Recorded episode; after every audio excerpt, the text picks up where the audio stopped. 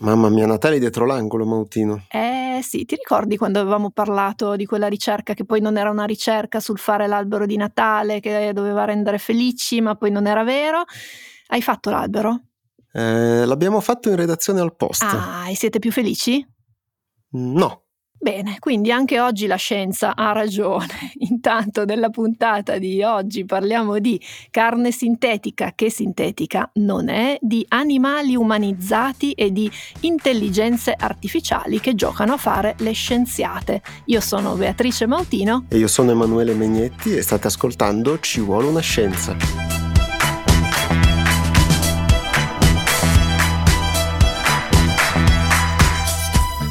Megnetti, partiamo dall'attualità. Perfetto, dritti al punto. Allora, era il 1959. Oddio, come il 1959 non è attuale. Ah sì, sì, è attualissimo, vedrai, vedrai, Vabbè, seguimi. ok, ok. Allora, iniziavano a uscire le prime stime un po' preoccupanti sull'andamento crescente della popolazione mondiale. Abbiamo raccontato in qualche puntata fa che siamo arrivati a 8 miliardi e proprio nel 1959 Bruno Martino cantava quello che sarebbe stato il nostro futuro. Chissà se te lo ricordi. Beh, razzi e luna me li ricordo. Esatto, c'erano i razzi, c'era la luna e c'erano un sacco di soluzioni facili a un problema immensamente complesso che era il problema della fame nel mondo. Ascoltiamone un pezzetto. Nel 2000 noi non mangeremo più né bistecche né spaghetti con ragù. Prenderemo quattro pillole con gran semplicità. La fame sparirà. La fame sparirà. Ah, latissime parole anche in rima. Eh sì, Perfetto. eh sì, il 2000 comunque è passato da almeno due decenni, le bistecche le mangiamo ancora, però le previsioni tra il futuristico e il catastrofico sul cibo del futuro, beh, continuiamo a farle. In queste settimane si sta parlando molto di cibo sintetico, prevede una petizione che magari avete anche visto, è stata lanciata da Coldiretti, che chiede proprio il divieto di questo cibo sintetico. E qua immaginate che stiamo facendo il gesto delle virgolette, poi vedremo perché. Eh, La petizione è stata firmata da molti dirigenti di partito e anche appoggiata dal ministro Lollobrigida. Ne avevamo già parlato a ridosso dell'insediamento del governo Meloni e dell'approccio alla scienza di diversi suoi ministri. E per forza di cose è anche molto discussa sui giornali e sui social network, proprio perché poi personaggi politici che ricoprono ruoli pubblici ne hanno parlato. La petizione era assunta da un volantino nel quale per punti si contrappone il cibo naturale a quello che viene appunto definito sintetico. Quindi da una parte ci sono le foto di pascoli, salami, agricoltori felici e dall'altra invece disegni cupi di scienziati in tuta da decontaminazione che brandiscono beute fumanti con i simboli di pericolo, anche quello nucleare. Il testo del volantino non è da meno, si parla di bioreattori che contengono cellule impazzite, di danni per l'ambiente, di rischi per la salute, con il tipico riferimento che non manca mai al cibo di Frankenstein. Coldiretti, un'organizzazione di categoria di agricoltori, esiste dal 1944, quando fu fondata da Paolo Bonomi con il nome di Federazione Nazionale Coltivatori Diretti. Bonomi proveniva dagli ambienti politici poi legati alla democrazia cristiana e costituì e via via poi rafforzò Coldiretti negli anni subito dopo la seconda guerra mondiale, quando c'era un intero paese da, da ricostruire, non solo nelle città, ma anche nelle campagne messe a dura prova dai lunghi anni del conflitto. È proprio Bonomi, che sarebbe stato eletto più volte deputato e che avrebbe poi guidato Coldiretti fino al 1983, voleva costituire un'organizzazione che tutelasse i piccoli e medi imprenditori agricoli in modo che le loro istanze fossero ascoltate dai decisori politici e non solo. Dopo il primo congresso nazionale di Coldiretti che si era tenuto nel 1946 divenne evidente come l'organizzazione avesse grandi potenzialità e anche un grande seguito nel settore agricolo e in un certo senso anche un ruolo per l'emancipazione stessa dei contadini. In quasi 80 anni di esistenza Coldiretti ha accompagnato nel bene e nel male, bisogna dirlo, la storia del nostro paese diventando inevitabilmente parte di meccanismi legati al potere e alla politica, attirando per questo non poche critiche tese anche a incentivare l'organizzazione a riformarsi. Oggi Coldiretti dice di avere oltre un milione e mezzo di associati e di essere la più importante organizzazione degli imprenditori agricoli a livello nazionale, addirittura europeo. Su questi numeri, come potete immaginare, c'è molto dibattito. Molti di noi la conoscono soprattutto per le tende gialle, quelle dei mercati che il sabato, in generale nei fine settimana, compaiono nelle piazze delle nostre città per vendere frutta, formaggi, insomma altri prodotti di tipo alimentare. In realtà la sua attività principale è di tipo politico, di influenza proprio sulla politica, essendo attiva in un settore produttivo che è fondamentale e che negli anni si è evoluto in maniera, potremmo dire, disordinata, con una presenza crescente dei grandi gruppi industriali. Proprio per sua natura Coldiretti fa gli interessi dei suoi associati che vedono nella crescita del mercato di quelle che sono le alternative alla carne e al latte una minaccia ai propri interessi. E in generale possiamo dire che il mondo della filiera agroalimentare italiana vede come minaccia tutto ciò che viene da fuori, come avevamo già ricordato qualche puntata fa parlando della sovranità alimentare, che qui da noi è intesa più come sovranismo alimentare. Potete andare a recuperare la puntata, era la stessa in cui parlavamo anche del ministro Lollo Brigida. Cerchiamo però di capire come stanno le cose e qui Megnetti permettimi di fare un po' la puntigliosa sulla nomenclatura. Prego, non aspettavo altro. Eh, d'altronde ognuno ha le sue passioni, tu hai lo spazio, io la tassonomia, come ormai sa chi ci ascolta. Allora, intanto, visto che appunto le parole sono importanti, partiamo dal fatto che non esiste la carne sintetica. Questo perché sintetico significa che è il risultato di una sintesi che avviene al di fuori degli esseri viventi. I tessuti con cui ci vestiamo, quelli sintetici, differiscono dal cotone o dalla lana proprio per questo motivo. A oggi nessuna delle alternative alla carne già in commercio oppure ancora in studio può essere definita sintetica, quindi ha queste caratteristiche di sintesi al di fuori degli organismi viventi e però la parola sintetico è molto forte e proprio per questo viene utilizzata.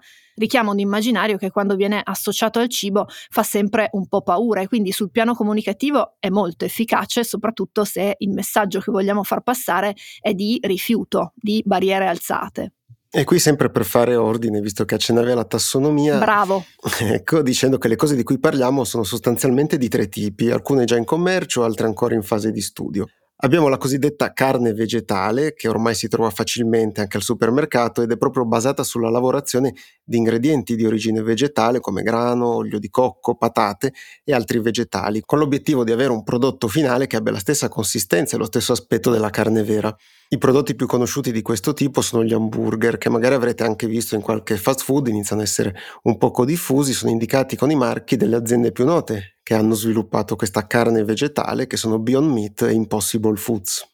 Il secondo livello di questa tassonomia delle alternative alla carne è quello della produzione di proteine da parte di funghi oppure di microorganismi. Si tratta di una tecnologia molto vecchia, nata più di un secolo fa per produrre grandi quantità di proteine, principalmente con l'obiettivo di fare mangimi da, dar, da mangiare ai bestiami oppure da utilizzare in tempi di guerra, in tempi di carestia. Oggi il suo prodotto più famoso è il corn, che non è un vegetale, anche se magari il nome può farlo, ricorda un po' il corn, no? il mais all'inglese, ma si tratta in realtà di un aggregato di microproteine, quindi di proteine che derivano da un microfungo, una specie di muffa, chiamato Fusarium venenatum. Queste proteine sono impastate con albume d'uovo oppure nella versione vegana con dei leganti che derivano dalle patate, oltre ovviamente agli aromi e agli additivi vari per ottenere quella consistenza e quel gusto che dovrebbe ricordare la carne. L'ultimo livello di questa classificazione è quello della carne coltivata in vitro, quella vera e propria, quella di cui parla, almeno così ci immaginiamo il volantino e la petizione di Coldiretti, che si fa a partire da cellule animali che vengono fatte crescere e poi differenziare per produrre dei tessuti. Di questa carne coltivata se ne parla da molto tempo, almeno da una decina d'anni in maniera seria, quindi con esempi concreti di produzione, ma fa parte del dibattito pubblico già da diversi decenni. Il primo hamburger realizzato con questo tipo di carne fu servito nel 2013, quindi dieci anni fa, nel corso di una conferenza stampa a Sergey Brin, che è il cofondatore di Google, che aveva investito 250 mila dollari nel progetto del professor Mark Post dell'Università di Maastricht. Un menù costosetto, possiamo dire. È un panino che, che costava circa 300 mila dollari. Ecco. Dal punto di vista tecnico la cosa è relativamente semplice, almeno sulla carta. Devi partire da cellule staminali, cioè le cellule che non sono specializzate e che si trovano negli organismi e che sono poi capaci di differenziarsi diventando invece specializzate nei vari tipi di cellule a seconda delle necessità. Queste cellule possono essere prelevate da animali, per esempio con una biopsia, cioè un piccolo intervento dove vengono prelevate, preservando naturalmente la vita dell'animale che viene sottoposto a questo prelievo. Una volta esportate, queste cellule vengono messe all'interno di contenitori e sommerse con un terreno di coltura, cioè una soluzione liquida che contiene nutrienti di vario tipo.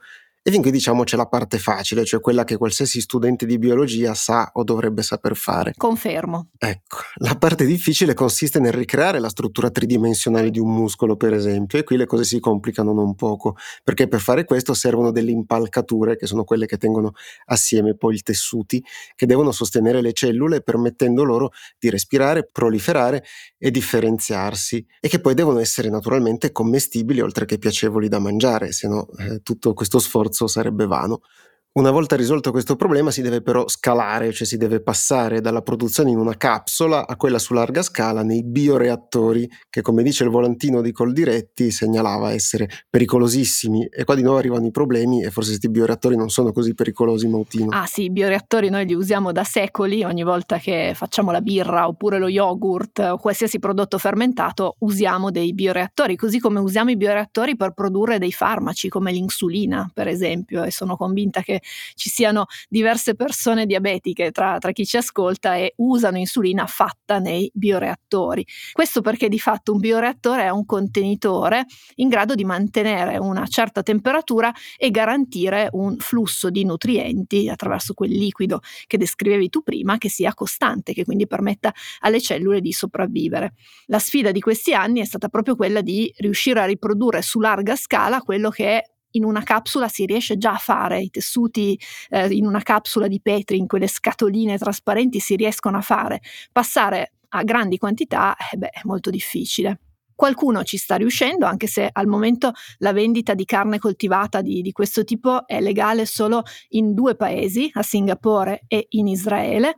Le prospettive, come sempre capita nel mercato, sono di allargare questa produzione a tutto il mondo e si parla di un fatturato atteso di circa mezzo miliardo di dollari entro il 2027, ovviamente con tutti i limiti che eh, questo tipo di previsioni hanno. Ecco, quello che è importante ricordare è che almeno per quanto ci riguarda, cioè per noi che viviamo nell'Unione Europea, questi prodotti sono considerati novel food, cioè novità alimentari, in quanto tali devono ottenere il via libera da parte delle autorità di controllo prima che arrivino sulle nostre tavole, come si dice spesso.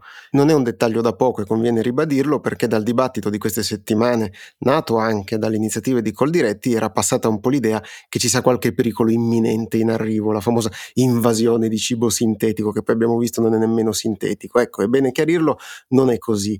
E quindi chi lo dice o non conosce il funzionamento degli enti regolatori europei oppure sta sfruttando il fatto che molti non lo conoscono e magari così sta cercando di solleticare alcuni timori e preoccupazioni che si possono naturalmente avere quando si sente parlare di cibo fatto in laboratorio. Allora, diciamo due cose su quelli che sono i benefici attesi dall'uso di queste alternative alla carne. Allora, il primo è di tipo etico ed è evidente. Usare delle alternative alla carne evita di utilizzare degli animali e quindi sul piano etico è vincente da questo punto di vista. Il secondo vantaggio, quello di tipo ambientale, è un po' meno evidente, bisogna andare a guardare i dati, i numeri. Sono usciti negli anni diversi studi che hanno dimostrato come la produzione di queste alternative alla carne sia meno impattante per l'ambiente rispetto alla carne tradizionale c'è una scienziata dell'Università di Oxford che si chiama Anna Ricci, che ha fatto un bel lavoro di rassegna, di raccolta dati, di visualizzazione, ha fatto dei bellissimi grafici che potete trovare sul suo sito, cercatela con Google e la trovate. Quello che possiamo dire dall'analisi di tutti gli studi effettuati fino ad oggi e ovviamente parliamo del presente, quindi dicendo che le cose potrebbero cambiare nel futuro, visto che comunque sono settori molto in evoluzione, comunque possiamo dire che tutti i sostituti della carne hanno un'impronta di carbonio, quindi un impatto sull'ambiente inferiore rispetto alla produzione di carne di manzo e di agnello, che sono le due carni più impattanti di tutte. Per fare qualche esempio, le emissioni dei prodotti corn sono da 35 a 50 volte inferiori a quelli della carne bovina. Il Beyond Meat oppure l'Impossible Burger di cui parlavi tu prima Megnetti permettono di ridurre le emissioni del 96% rispetto all'hamburger di manzo. Per quanto riguarda altre carni come il maiale o il pollo la differenza è un po' meno netta quindi le cose sono un po' meno chiare quando si lasciano i bovini e si va su altri tipi di carne. Se i sostituti vegetali continuano a essere meno impattanti anche di queste carni, quando si va sulla carne coltivata in vitro, il pollo vince in quanto a emissioni.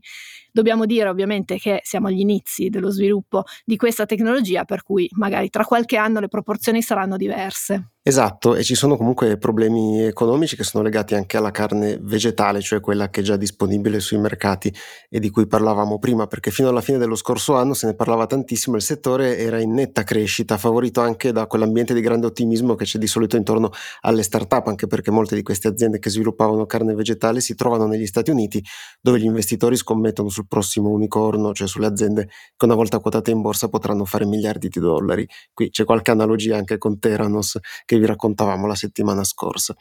In realtà, come abbiamo raccontato di recente anche in un articolo sul post che potete andare a recuperare proprio sulla carne finta, le cose per queste aziende sono peggiorate. Beyond Meat ha per esempio in programma di licenziare circa il 20% dei propri dipendenti dopo aver registrato vendite al di sotto delle aspettative. E anche Impossible Foods non se la cava benissimo, ha licenziato circa il 6% dei propri dipendenti, mostrando appunto di avere dei problemi simili. Secondo gli analisti il problema deriva sia dai prezzi più alti di questi prodotti rispetto a quelli di vera carne, che continuano ad essere un problema, sia da un progressivo appiattimento della domanda, cioè il mercato sembra essere al momento più piccolo del previsto. Chi voleva sperimentare, magari si è convinto a consumare carne vegetale, è stato raggiunto. Smuovere i fan della carne vera è molto più problematico per diversi motivi, sia economici che culturali. Eh sì, perché quando si parla di cibo eh, entrano in gioco fattori come la tradizione, come anche valori no? Noi ci riconosciamo molto nel, nel cibo, nelle scelte legate al cibo che facciamo e quindi cambiare completamente, beh, insomma, non è quasi mai successo nella nostra storia che ci siano state delle grosse rivoluzioni legate al cibo e quindi così come nel 2000 non abbiamo smesso di mangiare le bistecche e gli spaghetti con il ragù, molto probabilmente non smetteremo neanche adesso di mangiarle, anche se chiaramente delle modifiche alle nostre abitudini, beh, non solo sono inevitabili, ma forse sono anche auspicabili. Caro Megnetti, qualche settimana fa avevamo parlato di intelligenza delle piante, ti ricordi? Sì, sì, bellissima puntata, andate a recuperarla se non l'avete ancora sentita. Parlando di queste metafore in cui si attribuiscono delle doti alle piante che però, poverette, non possono avere, mentre oggi parliamo di intelligenza animale, quindi di intelligenza vera e propria. Nelle ultime settimane sono uscite alcune ricerche che sono poi state riprese molto dai giornali generalisti su corvi, su primati non umani, su polpi. Magari tra voi che ci ascoltate ne avrete lette alcune di queste sui giornali. C'erano i soliti titoli entusiastici e un po' irresistibili che dicevano poi senza troppi giri di parole che questi animali pensano come noi. Però è proprio così oppure ci si è fatti un po' prendere la mano? Questa domanda un po' retorica e la butto lì. E quindi iniziamo dai corvi e guarda, ho proprio la canzone giusta per cominciare, Mautino. Ascoltiamola.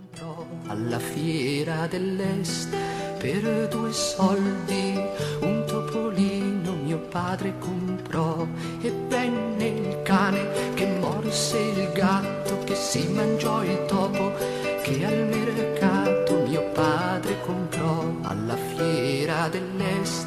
per due soldi un topolino mio padre comprò. Eh, Megnetti, però si parla di intelligenza in una canzone dove non c'è un corvo che è uno, tu mi metti i corvi. Sì, è vero, però la canzone è un ottimo esempio di ricorsività. Mm. Mm, cioè la pratica in linguistica di applicare una regola al risultato della sua precedente applicazione come nella cascata di frasi subordinate che dice Branduardi, no? il cane che morse il gatto, che si mangiò il topo, che al mercato mio padre comprò. Se ne vuoi una un po' più semplice possiamo fare l'esempio di Mautino che ascolta Megnetti che parla di spazio, alza gli occhi al cielo. Pratica che tu ogni tanto fai, bisogna dirlo, Vabbè, chi ci ascolta non lo vede, anzi, anche se forse se lo immagina. Quello che abbiamo fatto in questo esempio è che dentro una frase ne abbiamo messa un'altra e potremmo potenzialmente agganciarne all'infinito.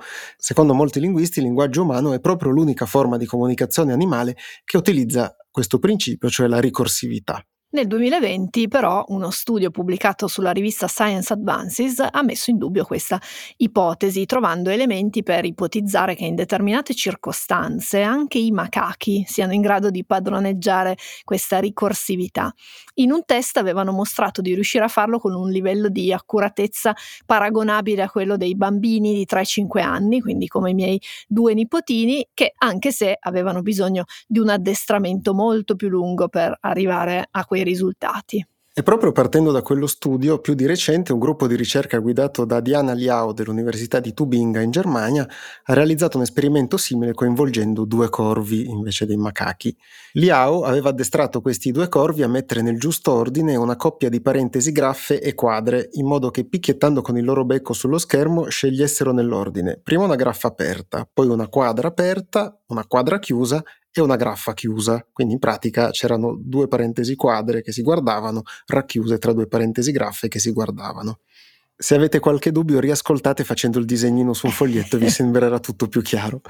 Questa organizzazione riprende quella che creiamo quando inscatoliamo una frase dentro l'altra. No? Una frase sono le parentesi quadre, dentro un'altra frase che sono le parentesi graffe. Terminato l'addestramento, Liao insieme agli altri ricercatori hanno mostrato sullo schermo due parentesi tonde e due quadre messe alla rinfusa e i corvi sono riusciti a metterle nel giusto ordine mettendo le tonde racchiuse da due quadre. Poi in test con altre parentesi i corvi hanno mostrato di padroneggiare il gioco nel 40% dei casi, con un tasso di successo paragonabile a quello dei bambini tra i 3 e i 5 anni e comunque superiore addirittura a quello dei macachi dello studio del 2020.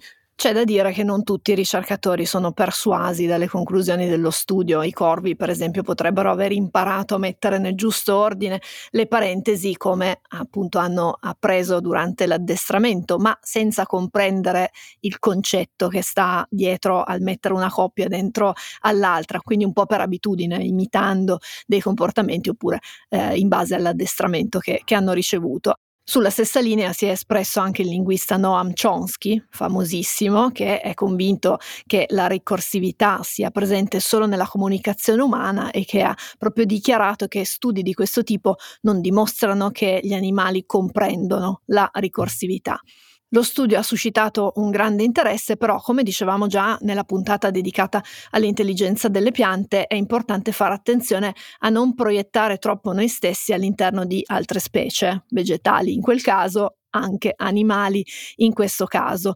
È chiaro che è molto difficile non farlo perché noi siamo portati a proiettarci in tutto quello che incontriamo e a volte può essere anche utile fare qualche strappo un po' alla regola, se però ciò porta a qualche nuovo spunto per approfondire le nostre conoscenze. Esatto, se per esempio vediamo due polpi che si tirano degli oggetti, possiamo essere portati a pensare che stiano giocando oppure che stiano avendo un'interazione simile a quella che avrebbero due persone, si stanno passando qualcosa. E proprio questo comportamento è stato osservato per la prima volta da un gruppo di ricerca che stava conducendo alcune osservazioni sui fondali della Jervis Bay in Australia con alcune videocamere fisse. I ricercatori stavano filmando lì perché in quella zona ci sono molti polpi che vivono a stretto contatto tra loro invece di condurre una vita solitaria come spesso avviene per questi animali. Guardando circa 20 ore di registrazione di questi polpi, i ricercatori hanno notato alcune scene insolite, con polpi che raccoglievano conchiglie, alghe o altri oggetti con i loro tentacoli, li soppesavano per un po' e poi li lanciavano ad altri polpi nelle vicinanze. Lo facevano a quanto pare in modo deliberato, con lanci mirati e nascondendosi per non essere poi colpiti se ricevevano qualcosa in cambio. Anche in questo caso sono circolate molte ipotesi sul fatto che i polpi stessero giocando, vista la somiglianza col modo in cui giochiamo noi esseri umani, per esempio quando so, ci tiriamo le palle di neve, oppure visto che si parla di spiagge, quando giochiamo a racchettoni, no? oppure banalmente il tentativo di mantenere i propri spazi in un fondale, come in quel caso molto affollato. L'ultimo esempio che vi vogliamo raccontare oggi riguarda gli scimpanzé. In Uganda è stato osservato un particolare comportamento di una scimpanzé che stava maneggiando una foglia in vicinanza della propria mamma. Eh sì, nel video che potete anche trovare su YouTube, la scimpanzé dopo aver osservato la foglia allungava il braccio in modo da farla vedere alla madre e sembrava proprio mantenerla davanti alla sua faccia fino a quando non otteneva l'attenzione che intendeva attirare. È una scena molto bella e toccante che potete vedere nel video perché sembra mostrare la capacità degli scimpanzé di condividere una cosa che ritengono interessante con i loro simili al solo scopo di mostrare quella cosa e non per ottenere qualche altro risultato come fanno per esempio quando indicano dove farsi togliere qualche qualche parassita dal pelo. Sembrava proprio una di quelle scene mautino dove vedi qualcosa sul tuo smartphone e lo vuoi subito condividere con qualcun altro e gliela fai vedere attirando la sua attenzione. Eh sì, infatti il video è circolato molto proprio per, per questo motivo qui, perché sono comportamenti nei quali ci riconosciamo in maniera proprio evidente. Dobbiamo però anche qui ridimensionare il tutto perché oggi non ci sono elementi sufficienti per sostenere che la piccola scimpanzé stesse davvero facendo quello che noi vediamo che lei sta facendo. Questo comportamento è stato osservato in una sola registrazione video, quindi non sappiamo bene che cosa cercasse di fare con la foglia. Anche perché questi animali le maneggiano spesso le foglie, le osservano, insomma, quindi ci fanno un sacco di cose, per cui eh, un solo caso probabilmente non basta. Questi esempi che abbiamo visto molto velocemente, che sono stati frutto di ricerche che, come dicevamo, sono state poi riprese molto dai giornali e con i toni che abbiamo visto, ci mostrano come ci sia evidentemente ancora molto da scoprire sul comportamento e sulle forme di intelligenza animale, ma tutto sommato anche sulle forme di intelligenza umana e sul modo in cui filtriamo queste informazioni applicando categorie ed esperienze che sono prettamente nostre e che poi proiettiamo sulle altre specie. Ed è poi questo modo di vedere e interpretare le cose che condiziona inevitabilmente il nostro modo di vedere e interpretare il mondo. Alla fiera dell'est per due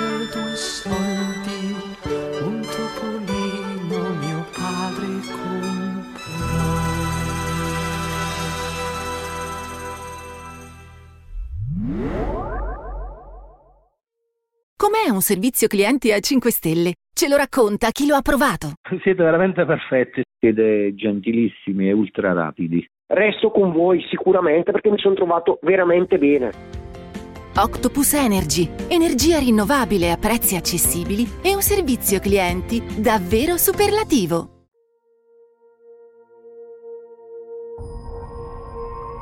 Gli orsi spaziali sono animali che sono stati inviati nello spazio a bordo di missioni spaziali.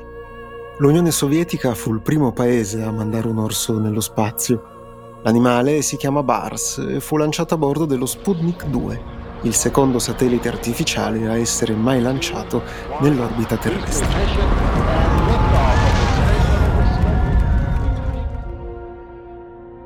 Megnetti, tutto bene? sì, No, perché adesso va bene parlare ogni tanto di spazio, diciamo ogni tanto, però qui forse stiamo un filo esagerando, eh? Cos'è? Orsi spaziali, cioè, ma che io sappia gli orsi nello spazio non ce li abbiamo mai mandati. No, no, eh, effettivamente no, quello che ti ho appena letto è un articolo di carattere scientifico per un'ipotetica voce di Wikipedia, scritto da un'intelligenza artificiale, infatti. Ah, beh, se questa è l'intelligenza, siamo a posto. Effettivamente sì, il risultato non è un granché, non solo per la grande quantità di falsità, ma anche perché dice che un orso ci sarebbe stato dentro lo Sputnik 2, mentre la sfortunata passeggera di quella missione fu la poi diventata famosissima cagnetta laica. Potremmo dedicare poi una, una puntata agli animali che abbiamo mandato nello spazio. Ma certo, un, una per ogni animale. Questo testo che vi ho letto indegnamente è stato scritto da Galactica, che è un modello linguistico di grandi dimensioni, si chiamano così, sviluppato da Meta, la società che controlla Facebook e Instagram per intenderci.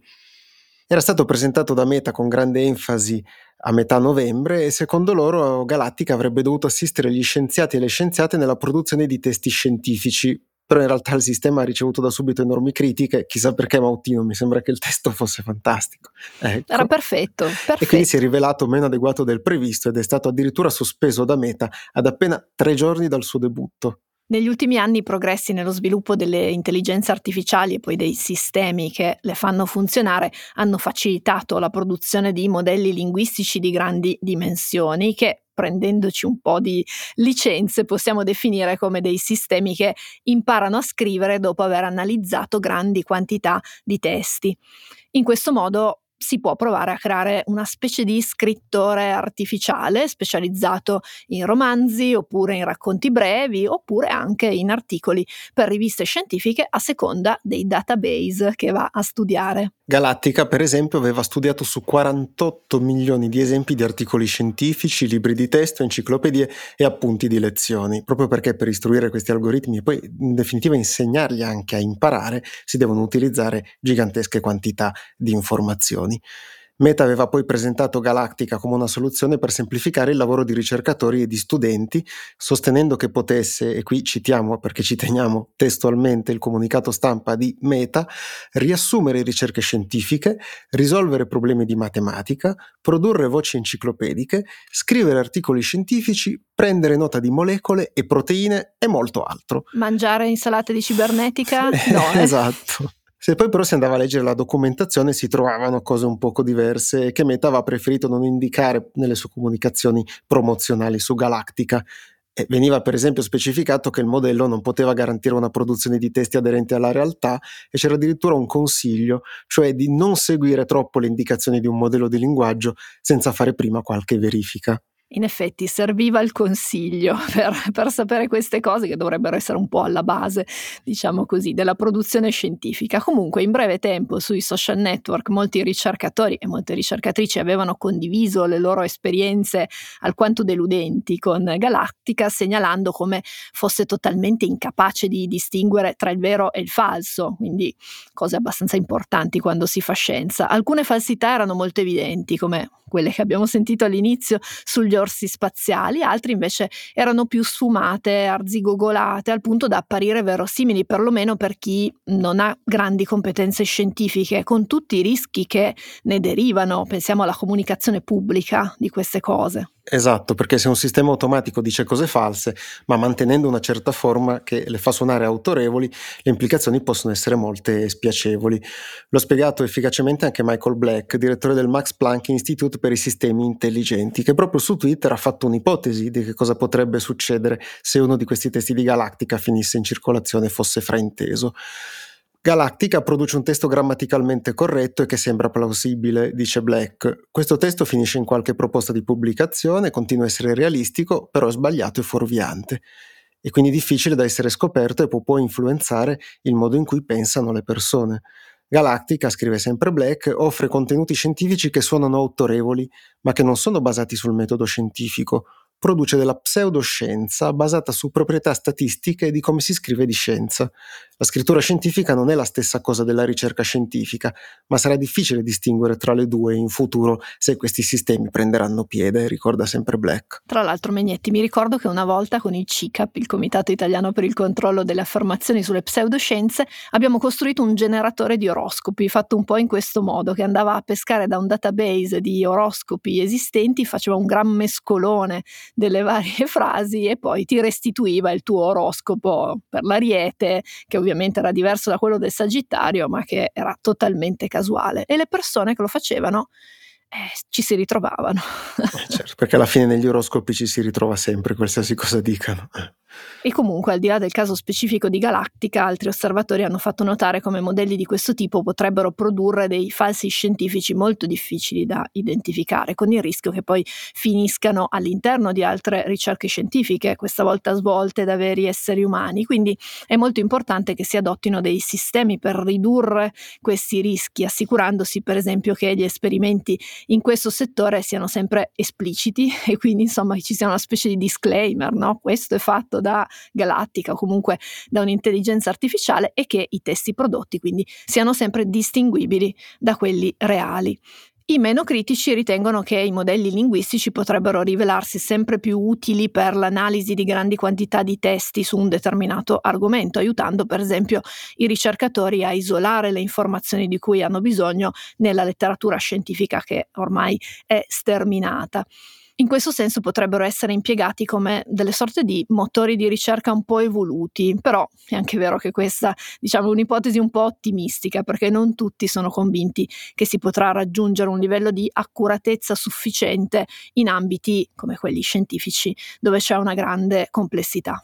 Meta l'abbiamo utilizzata in questa storia come esempio, però non è l'unica società al lavoro per produrre modelli che riescano non solo a limitare la scrittura, ma anche a inserire contenuti pertinenti. Tutte le più grandi aziende tecnologiche hanno progetti in corso per produrre sistemi di questo tipo che potrebbero anche darci una mano a semplificare le ricerche online utilizzando un linguaggio sempre più naturale per ottenere informazioni che ci saranno poi fornite con riassunti compilati da questi sistemi se qualcosa vi suona familiare perché in realtà alcune di queste soluzioni sono già impiegate. Pensiamo per esempio a Google che ci propone alcune di queste informazioni proprio compilando dei testi provenienti da diverse fonti. Anche se però alla base continua a esserci il problema che i modelli linguistici non capiscono che cosa stanno dicendo, ma imitano il modo in cui vengono dette le cose in determinati ambiti.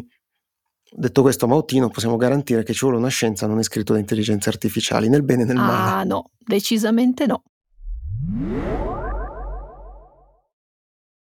Siamo arrivati al fondo di questa puntata e visto che si parlava di pubblicazioni scientifiche e che voi ci chiedete spesso sia di spiegare le pubblicazioni scientifiche, come funzionano, sia di citare altri podcast che possono essere interessanti per voi che ci ascoltate, abbiamo proprio quello che fa per voi oggi.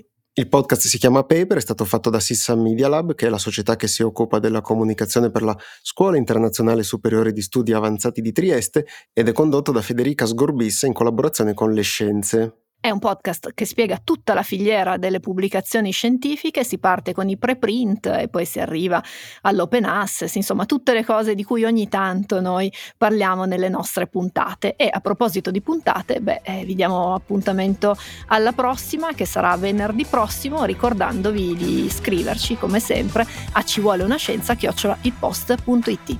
Ciao! Ciao!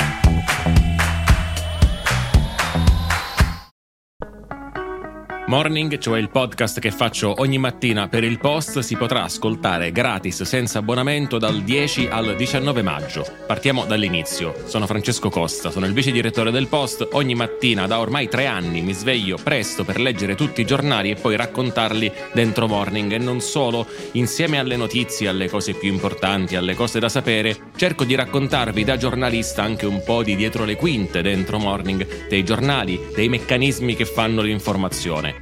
Morning è un podcast normalmente rivolto alle persone abbonate al post, ma appunto, siccome compie tre anni, per ascoltarlo dal 10 al 19 maggio basterà semplicemente scaricare l'app del post, che è gratis, registrarsi con un account gratuito anche quello e ascoltare Morning, Morning Weekend, anche l'archivio. Se volete, se siete curiosi, è una buona occasione per provare. Prometto che ascoltando Morning non vi mancheranno poi per tutta la giornata gli argomenti di discussione, prometto anche che non parlo sempre così veloce. A presto!